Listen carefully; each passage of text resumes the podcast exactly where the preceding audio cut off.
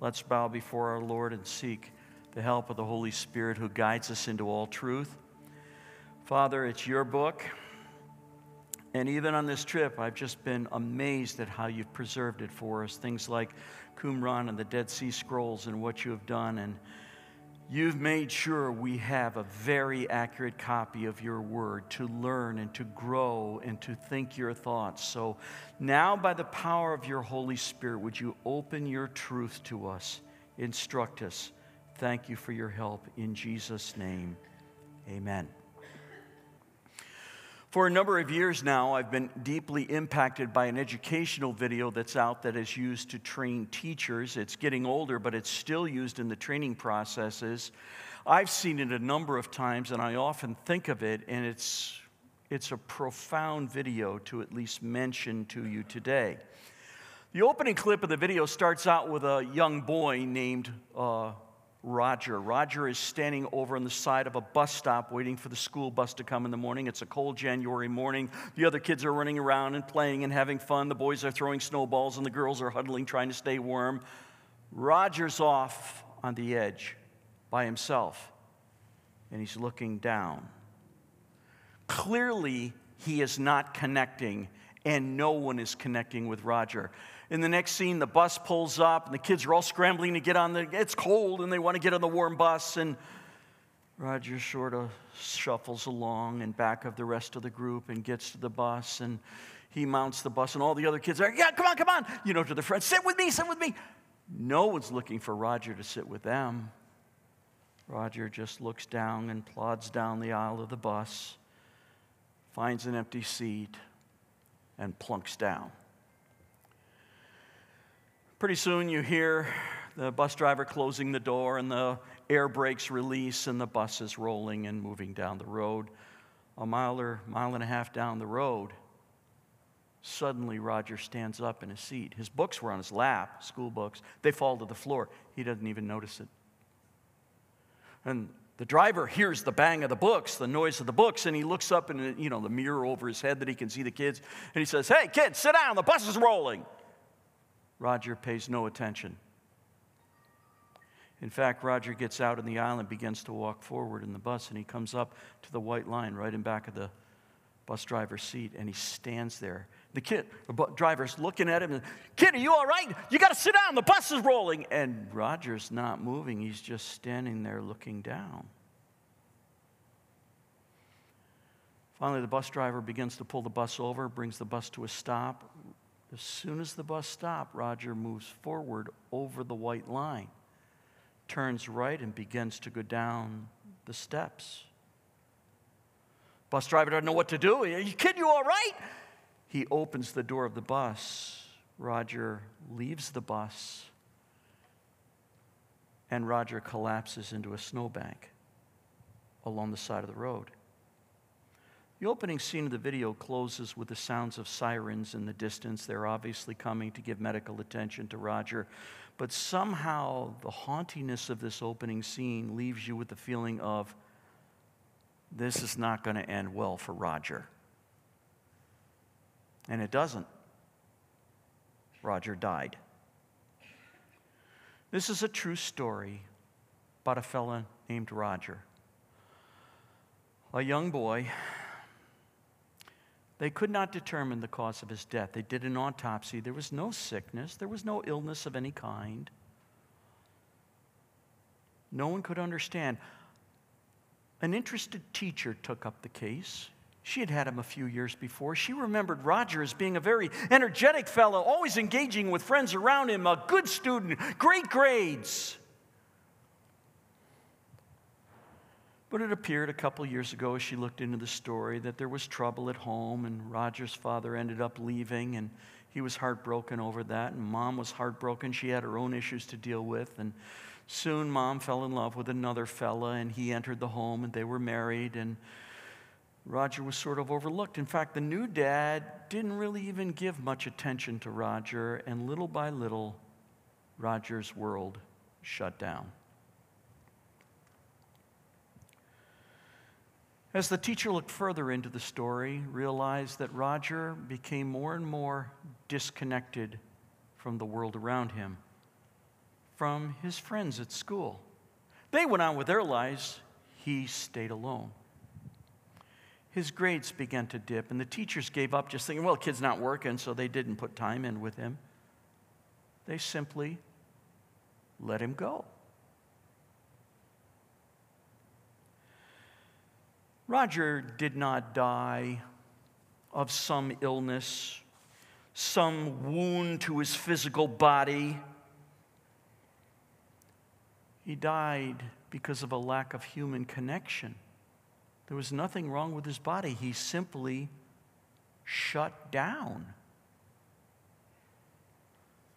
You say, can that happen? Yes. In fact, we could probably say there are many Roger-like people in our world. Maybe not quite as far along as Roger, but they're dying day by day out of broken hearts and disconnected. And what they really need is a significant touch from a friend, a word of encouragement or kindness, perhaps a card or a note. If you talk to these people, they're absolutely convinced no one cares. And you might try to convince them that you care. They won't even hear it because their minds are made up.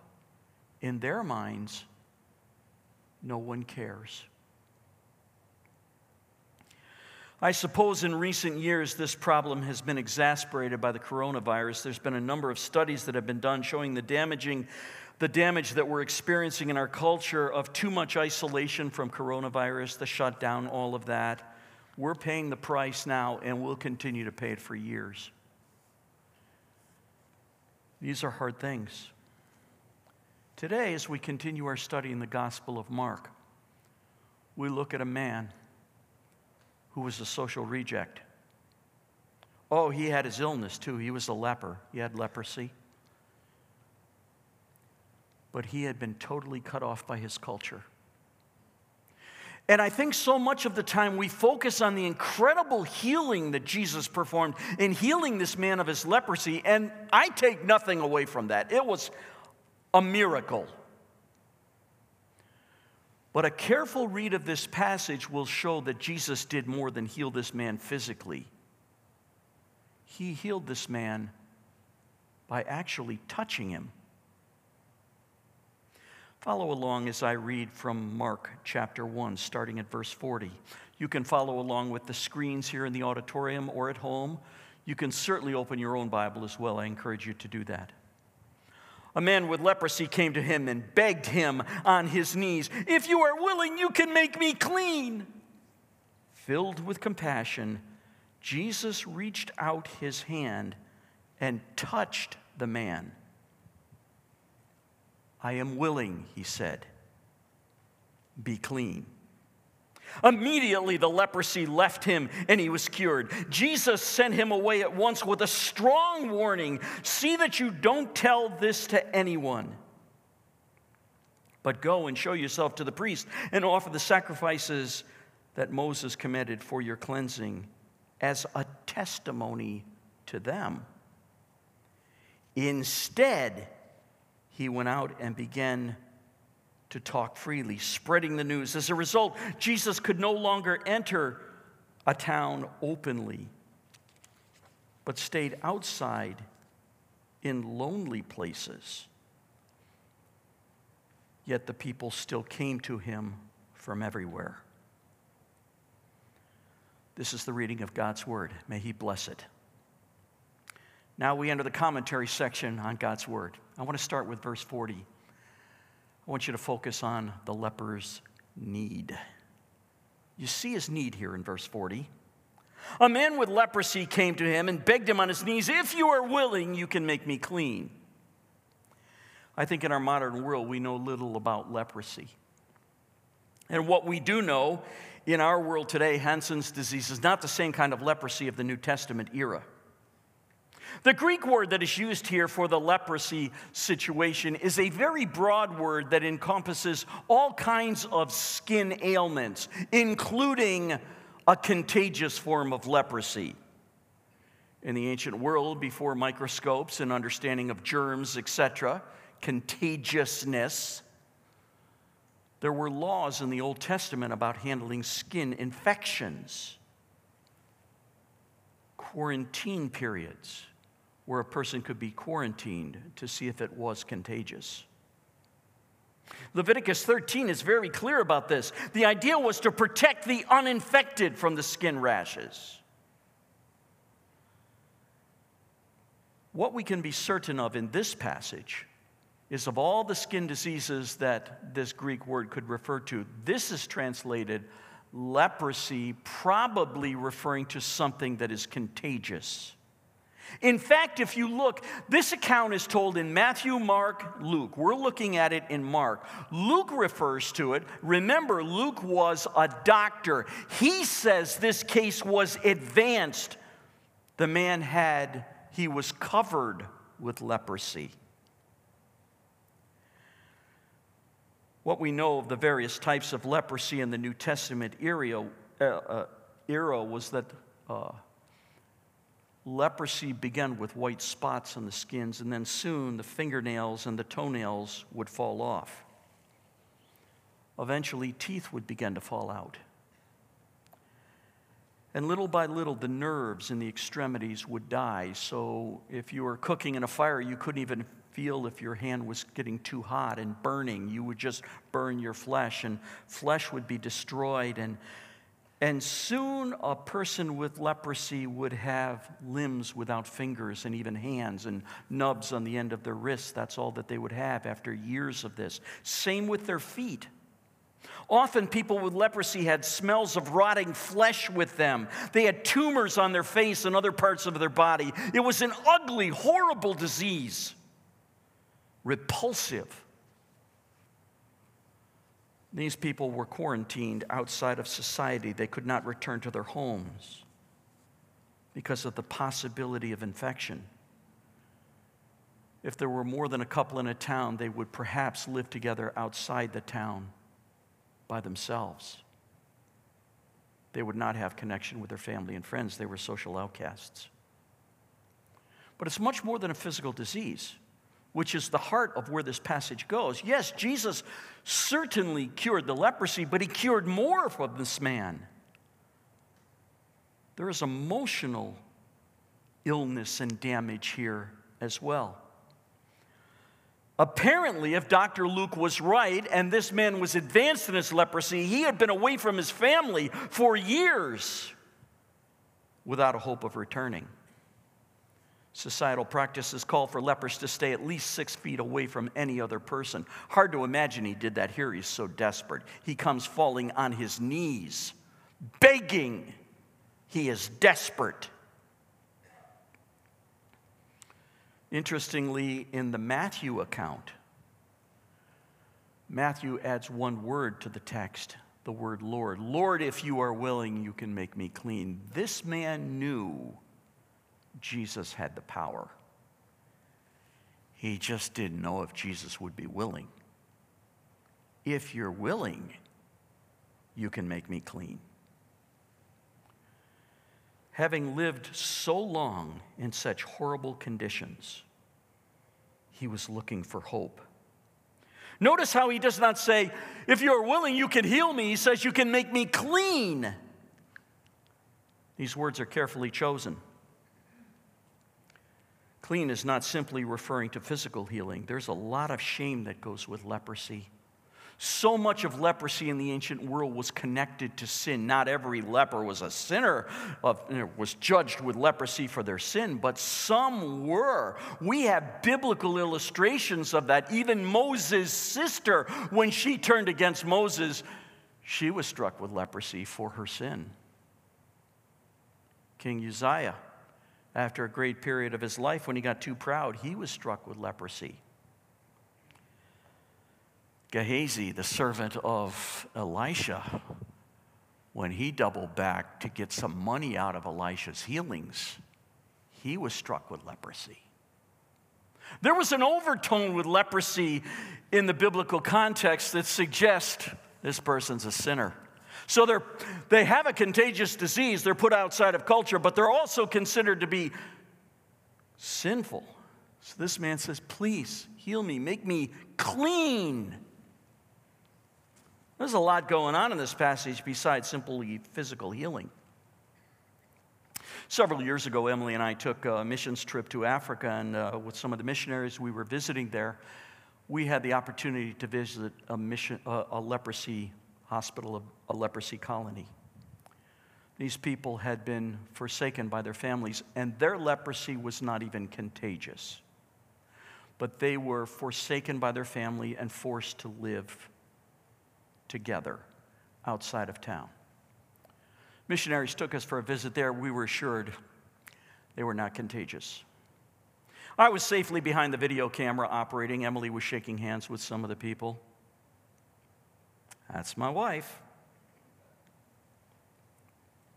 I remember in particular the distinctive sick smelling of the environment. Perhaps some of it was disinfectants and some of it was medicines, but it was a pretty bad smell. I remember a young boy with a nub on his wrist, no hand or fingers, surgically wrapped. He had had some surgery, probably to help his condition, I don't know. Missionaries gathered the folks and they sang some songs of worship to our Lord Jesus. A few of them gave testimonies. Uh, translator helped us understand. One lady in particular, I remember, she testified how glad she was she had gotten leprosy, so she would go to the leprosy colony because that's where she heard about the love of Jesus for her. Whoa. Today our world is filled with people that maybe don't have leprosy, but boy, they are social outcasts in their circles, and they are hurting. And their hearts are broken. And they're significantly separated from the people that are supposed to love them in life. Maybe you could be Jesus to them. They're certainly ready. The question is if we are. What's the old saying? People don't care what you know until they know that you care. I don't think many Christians understand how love and connection with such people empowers our message of the gospel. This is the leper's need. Let's look now at verses forty-one and forty-two and look at the Savior's compassion towards this man. Filled with compassion, Jesus reached out his hand and touched the man. "I am willing," he said, "be clean." Immediately the leprosy left him and he was cured. Boy, there's so much to unpack there. I want to begin with the second word that I have highlighted, the word touched. Did that strike you when we read that verse? Jesus touched that man.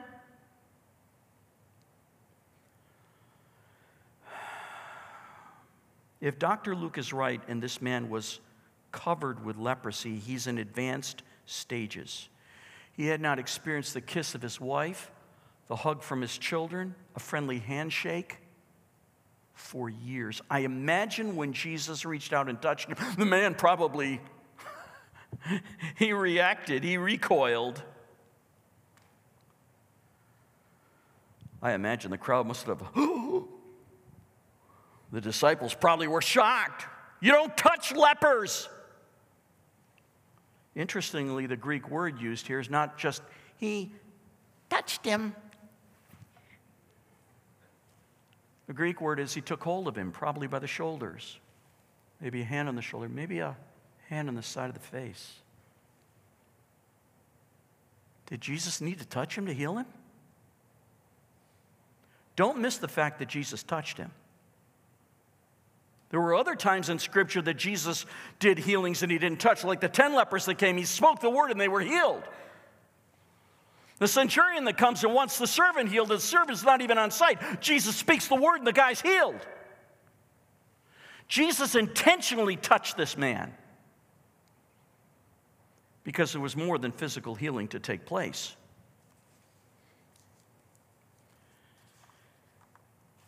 It's interesting to study this in light of the Old Testament scriptures and the ceremonial laws like in Leviticus and so on, realizing that if you touch a person with a skin disease, you're ceremonially unclean. It doesn't mean you sin. It means you're unclean. You have to go through a cleansing process. Jesus still touched the man. The text is clear. Immediately the leprosy left him and he was cured. What does that mean? Uh, did the guy start growing fingers again? I mean, I don't know. Would the tumor fall off? I, I don't know what this means, but he was healed. I'm absolutely convinced he was healed more than just leprosy, though. The second word that I highlighted here was the word compassion.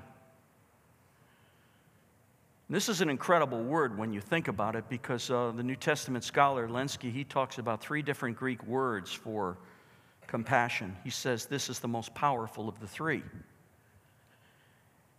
Jesus in his compassion reaches out and touches. You realize how awkward touch is? Feel a little weird right now? He does. I know, Brian, we're buds. It's okay. We're friends.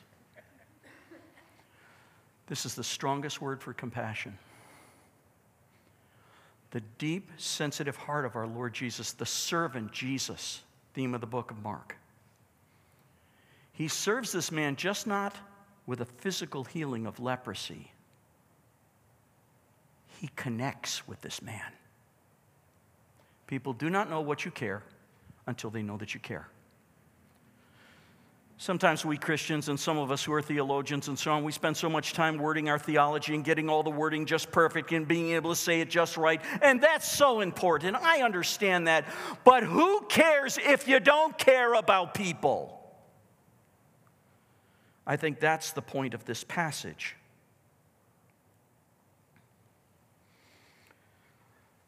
Why not just heal the guy and maybe after he's healed, then give him a hug? No. Jesus has a very compassionate connection to this man. He takes the time. If you would, he takes the risk and he connects. Some people in our world today are afraid to touch and connect. Sometimes it has to do with a dying friend. It's amazing to me over the years as a pastor and doing so many different funerals and so on, I've heard families say, we were surprised as our loved one died who came and who didn't come to visit.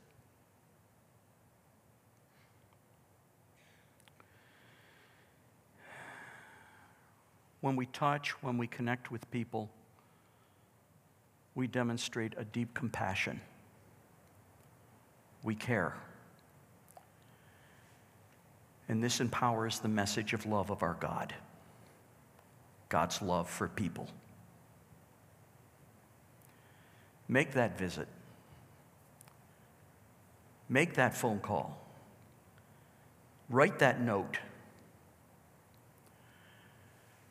Connect with that person who has chosen a different lifestyle. Connect with the alcoholic that makes you feel uncomfortable. Connect with a person who has AIDS. Connect with the homeless. Connect with a person who sees gender issues differently than you do.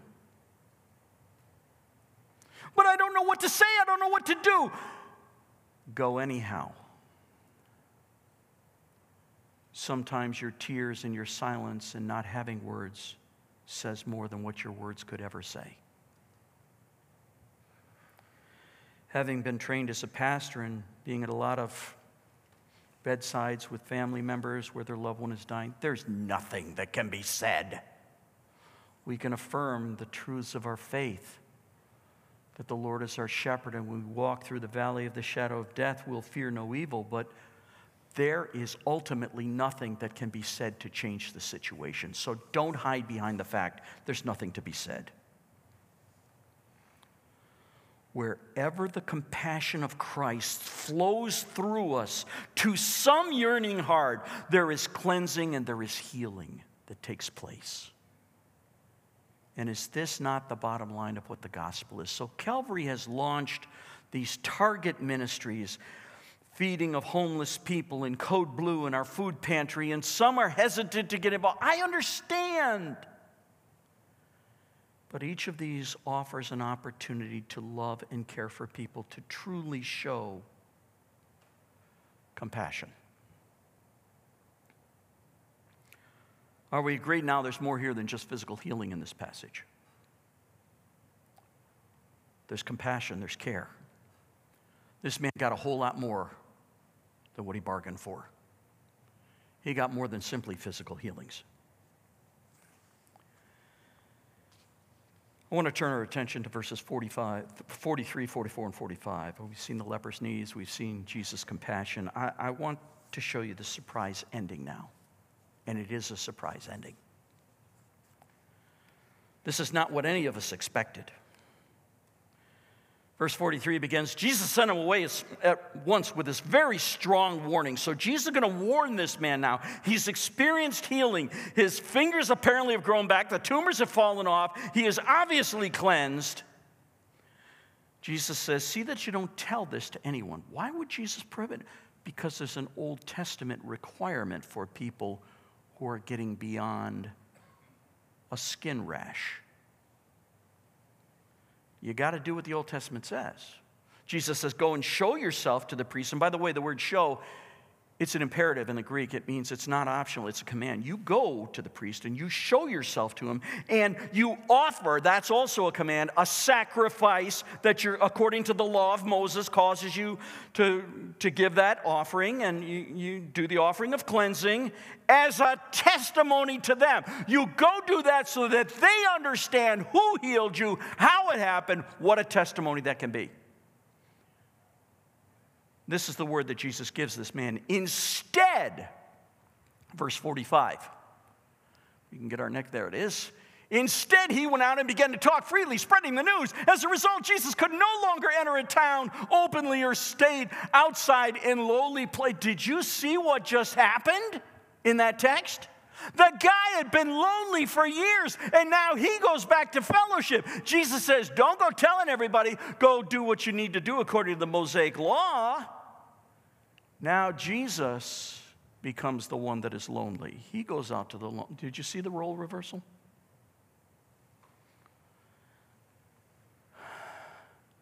Yet people still came out to him from everywhere because there was hope in him.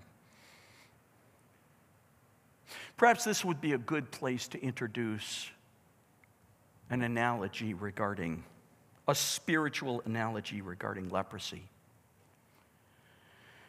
In the scriptures, leprosy is often treated as sin. It's associated with sin. Miriam, Moses' sister, she does wrong and she is struck with leprosy. Elijah's servant, Gehazi, struck with leprosy for his sin. Often a connection of leprosy with sin.